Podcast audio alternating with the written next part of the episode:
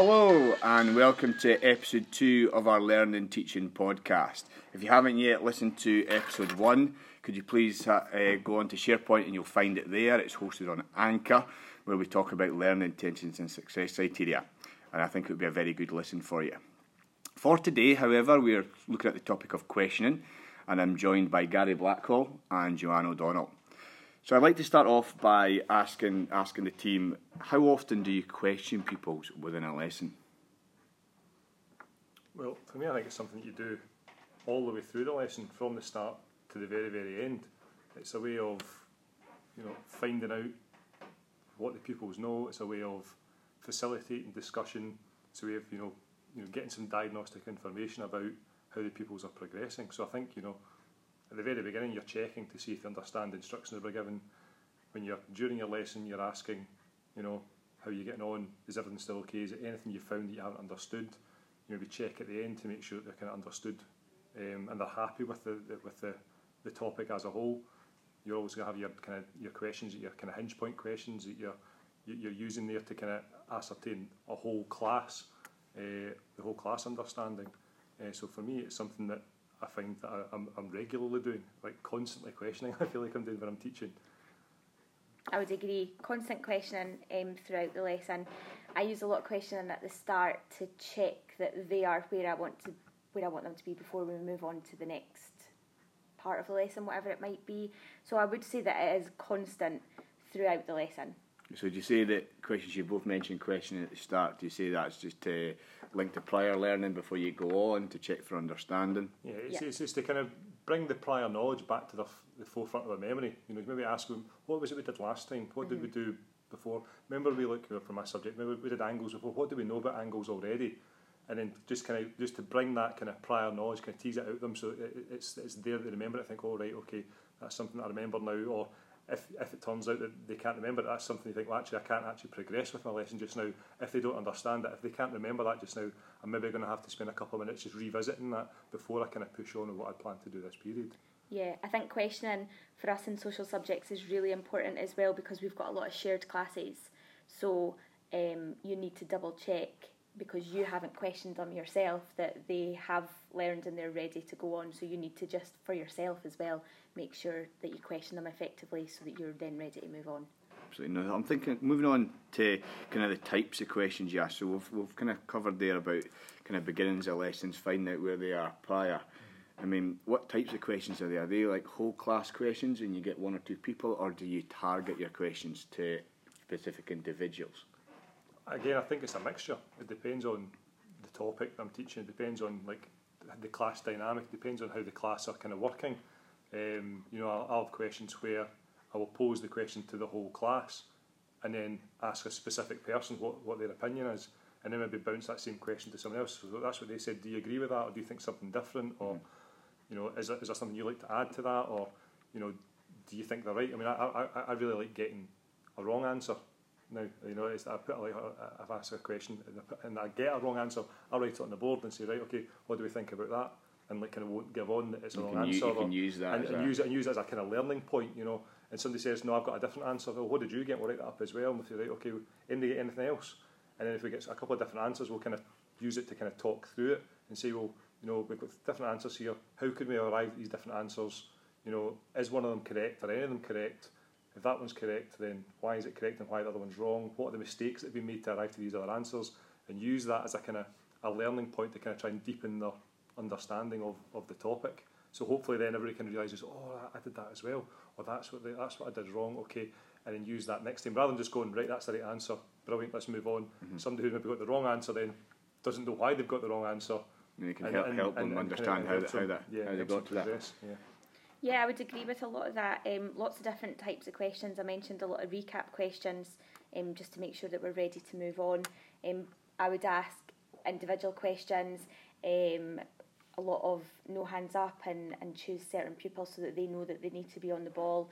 Um, I would also use a lot of, right, pop your hand up if you have understood or if you're able to answer, if you feel confident answering this question. Um, I then would always try and ask a couple of kids so that you don't get the ones who just put their hand up and just because they want to move on and want you to stop talking. Um, but yeah, lots of different types of questions, individual, whole class, um, just so that everybody feels involved and can't kind of shy away from it. Okay, so come, sticking with the types of questions, so we've, we've covered a few formative assessment technique type questions.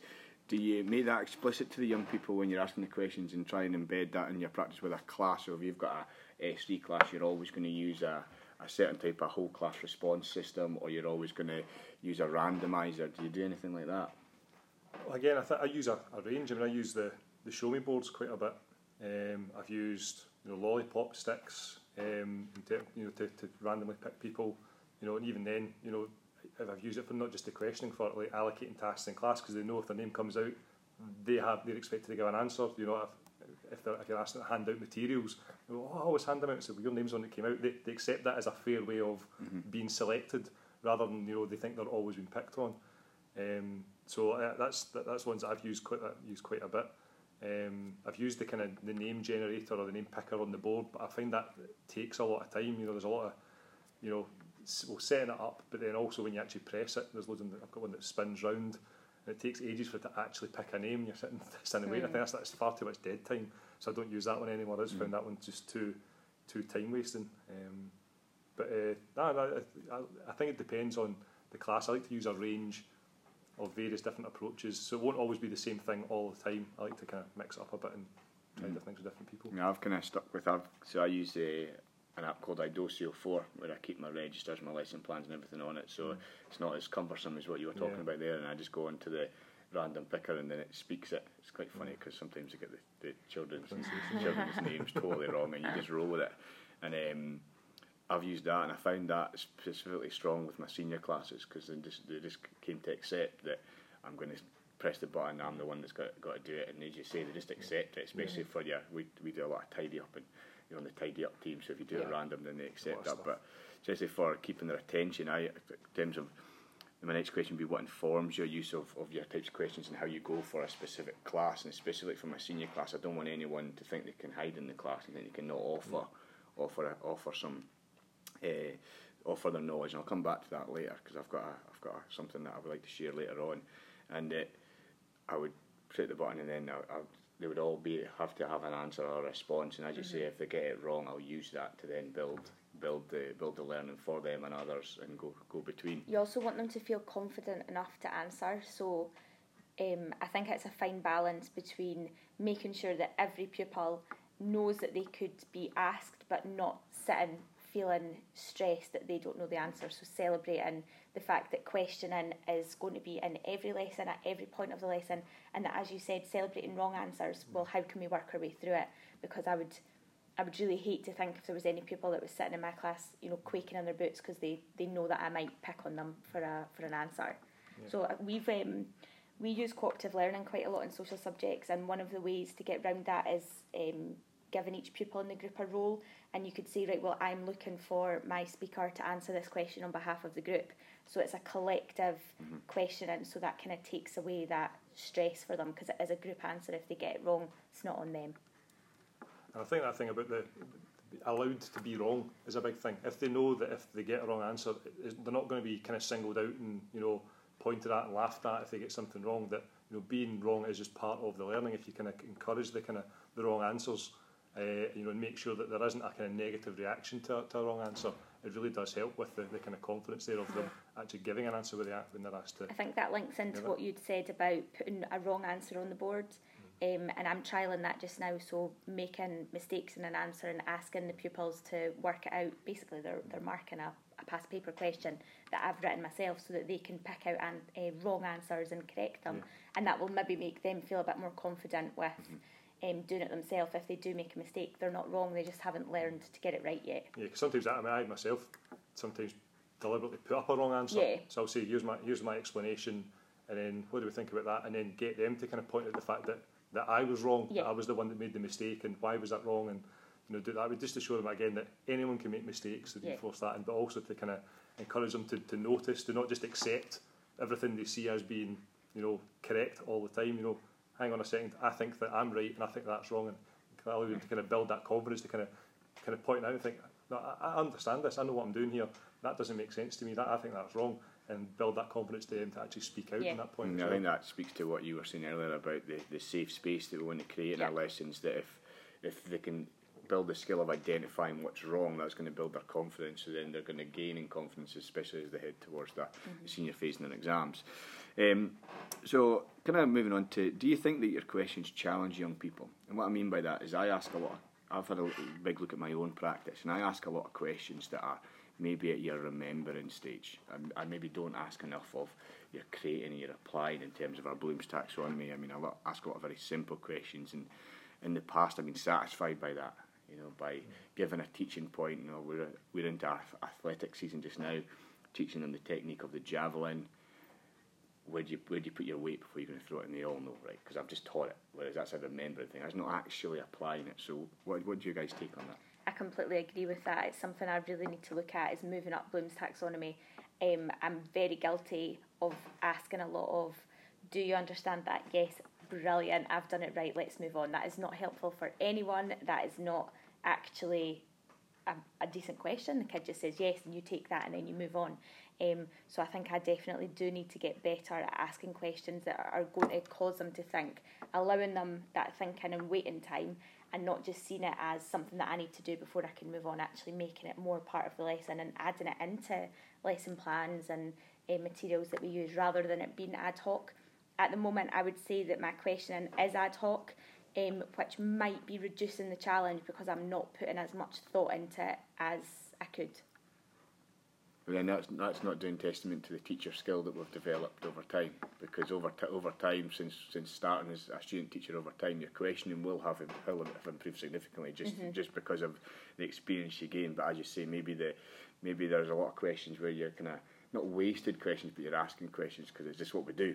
Whereas, whereas the, we'll have maybe not thought enough about, right, I want to ask this question, this question, because I want to elicit this sort of evidence of learning from, from the young people. I think there's also sometimes been, I've found occasions where I know what response I want to get from them, and it's just trying to work out what question it is that you've got to ask to get that. So you can ask the question you think is going to get the, the, the, the response, and it's not. And I think, right, okay, that's not what I wanted. Right, what am I going? What, how am I going to get this answer that I'm looking for here? And try and reword my question. I found myself a, a few times, you know, standing in front of the class going, no, well, what about if this? And just kind of try to change the wording of my question differently to try and get to where they want. Because obviously the question I'm asking maybe isn't, you know, being understood the way I would hope to be understood by the pupils, and just sometimes, you know, you kind of kind of adapt it on the hoof sometimes to kind of to kind of get to where you want to be. That kind of links into the last tapestry reading, um, and I'm very guilty of that myself. This is the answer that I'm looking for you to give me, and if it's not that answer, it's incorrect.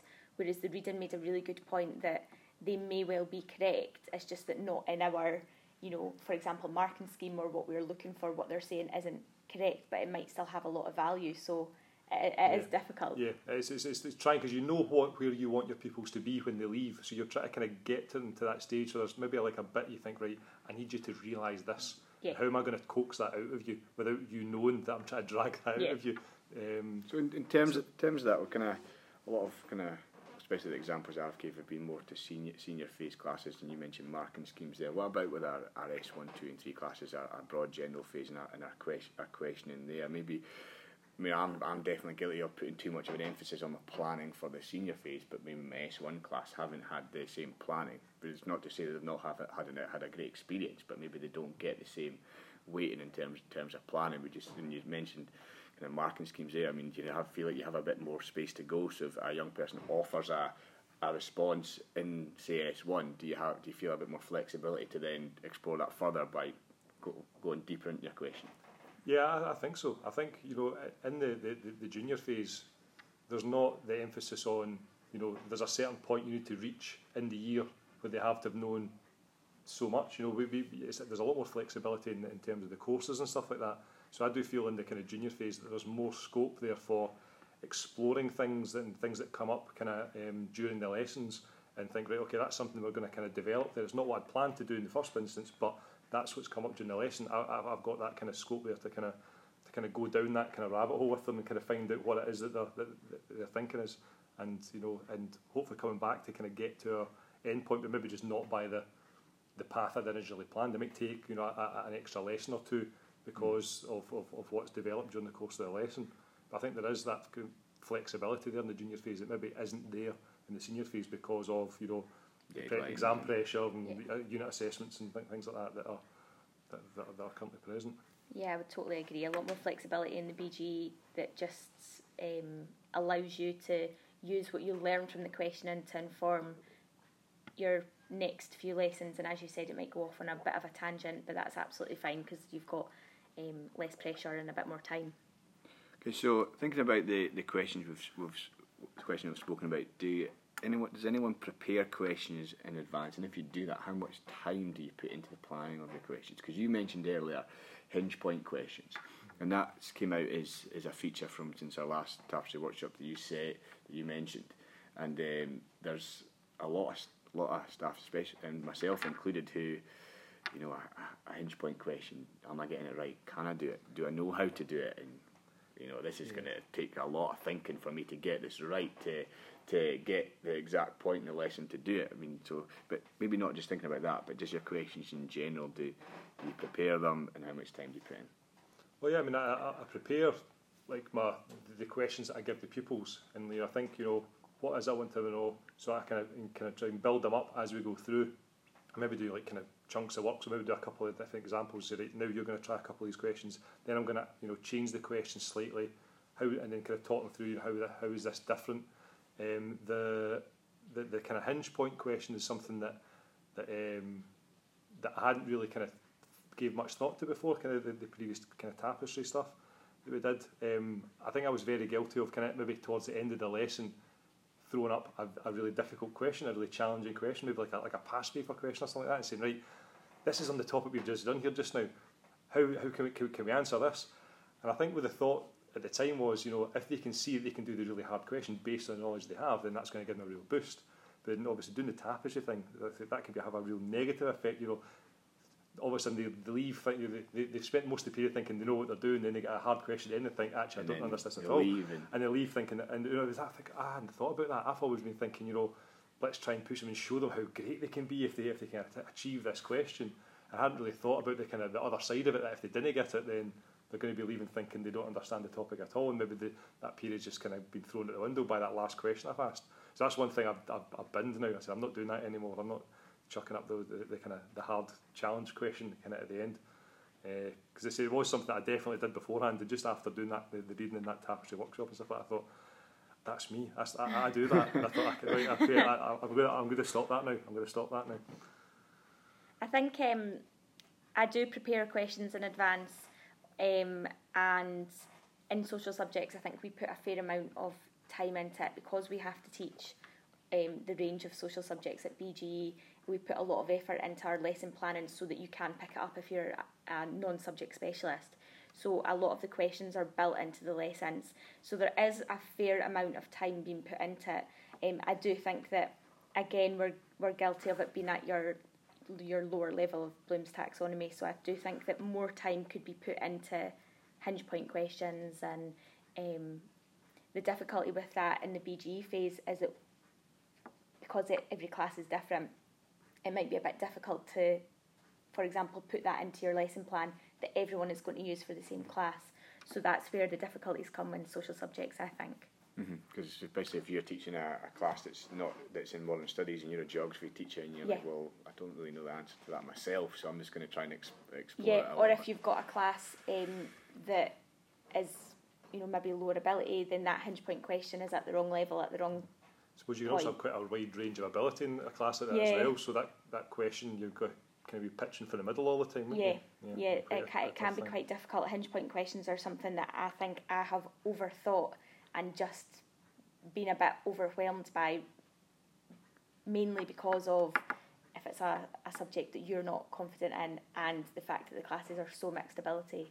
Um, I think it's something that maybe to start for myself in modern studies at higher level and then maybe try to filter it down to mm-hmm. juniors. I think, uh, especially with them, I think you need to, to have a lot of, of time to think, right, what do, what do I want the children to know by that point in the lesson? And then if I ask this question, what happens after that? Yeah. You know, because you could get the point and you can have seventy percent of your class get it, thirty percent of your class not get it. And that doesn't mean that you move on, because yeah. what about the thirty percent? Yeah. So uh, we've kind of mentioned a, l- a little bit, um, since our last tapestry wor- wor- workshop, has your question or your or your teaching your teaching changed in any way? Yeah, I mean, I think spending a lot more time thinking about the type of question that I'm asking now.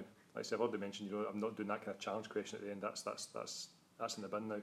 Um, but certainly things like um, I used, uh, I've used uh, plickers in the past, mm-hmm. and you know I would have like different. Obviously, it's, it's multiple choice answers, and I was starting to think, would multiple choice be the right way to go? Um, because obviously it gives you that opportunity to, or for the pupils to just guess an answer, you know. And and I, and I don't want them to get it right just by having, you know, a twenty-five percent chance of getting it right just by guessing, because mm-hmm. um, that's going to give you kind of a kind of skewed idea as to how many people have actually got the right answer. So I've kind of moved kind of more towards the, the show me boards and stuff like that, so I can have a look just round and see everybody's answers quickly and say that's fine, put them down now, and then I get a better idea there and then of who knows who's what, got it, and then when you go into it. a task, you can yeah, and, I, and, and, and then and, and, and when we start it, I thought, right, well, those are the people I'm going to go and speak to first. Mm-hmm. Uh, when they're when they're when they're working away, um, whereas with the plickers, but you know, it's if they don't know what they're doing, then they, they have to pick something, you know. So you might end up with a few kind of false uh, false correct answers. Ah, yeah, whereas yeah. if the, if the people, you know, say if, if they don't understand, if they don't have an answer to the question on their show, we'll just put a question mark on it. So I, I see who's got question marks. Mm-hmm. They don't have a clue. They're not sure what they're doing at all. Go and see them first. I've got some people that have got incorrect answers. I'll go see them next. The ones that have got the correct answers, that's where I'll leave them and I'll check them after I've seen other people. Mm-hmm. um, it just allows me to kind of a bit more detail, a bit more kind of planning my, my way around the class. A bit more targeted, targeted approach yeah. to who you go and see. Yeah. yeah. Um, I said previously that encouraging wrong answers, putting wrong answers on the board is something that I've tried to do a lot, because it generates a discussion, and through that discussion you can then work out, well, are they understanding this for the right reason? And multiple choice is something that I'd also identified, this is not working for me, because they'll guess because they don't want to say they don't know. So we've started doing um, multiple, I've started doing in, in my own classes, is multiple choice with more than one correct answer, and encouraging them to look around the room. And at the moment, especially with first years, their automatic is, I don't have the same as someone else, therefore I'm wrong, and trying to encourage that discussion of, well, why are we both right? Why do these answers both make sense? Why are they both correct?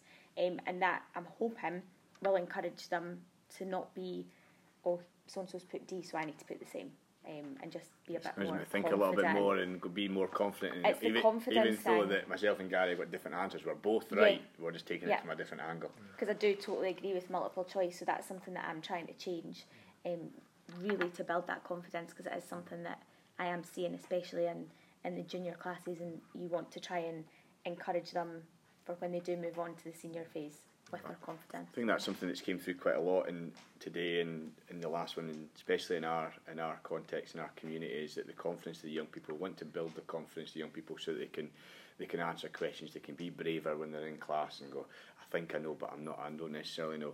And one of the things that stuck out to me from the last reading was, um, you know, I mentioned earlier about my randomizer and going around the class, and it will come up and it will say, say Joanne, and, and Joanne will go, I don't know.